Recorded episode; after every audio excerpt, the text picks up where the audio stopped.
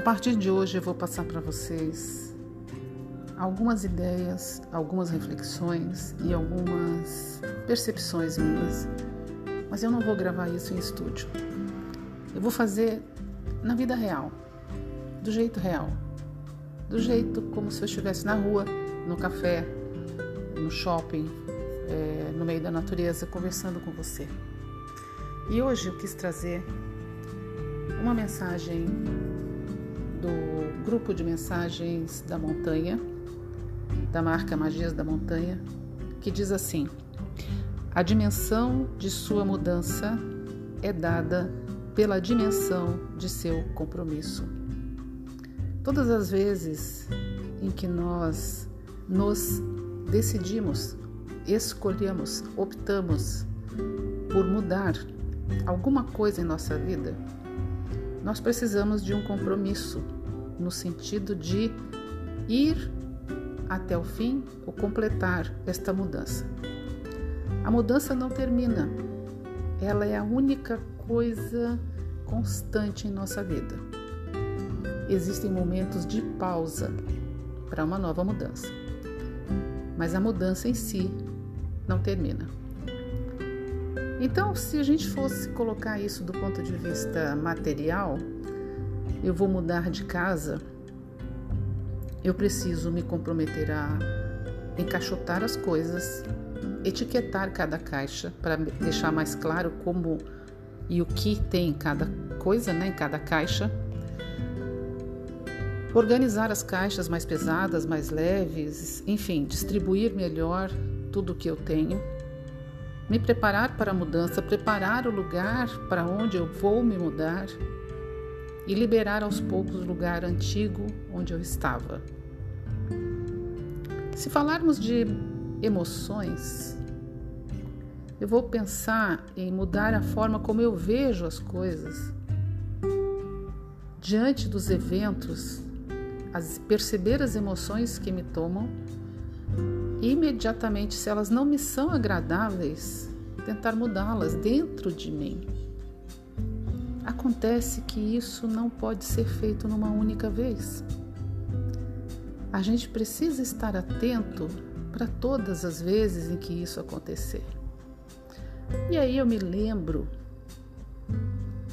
de um convite que foi feito há muitos anos atrás: orai e vigiai. Não devemos levar isto ao pé da letra em relação ao orar. Mas quando nós estamos em atenção na nossa vida, nós estamos em oração.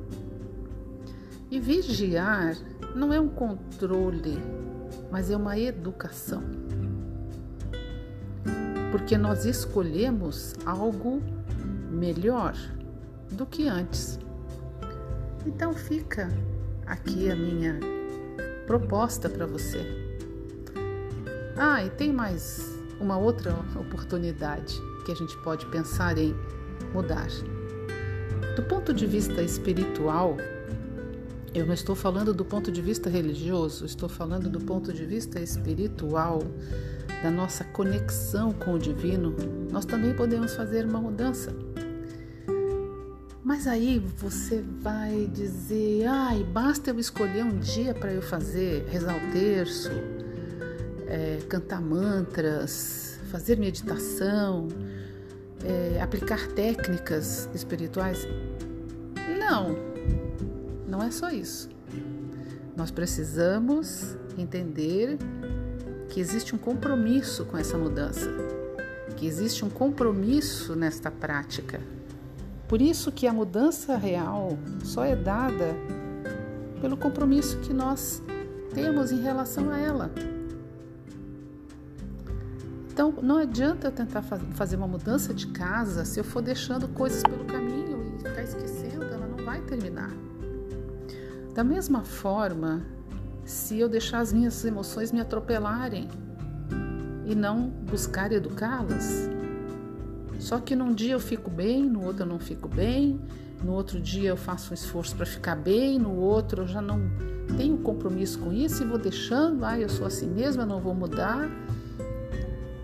E aí se perde toda a proposta que é a nossa vida, de nos tornarmos cada dia melhores.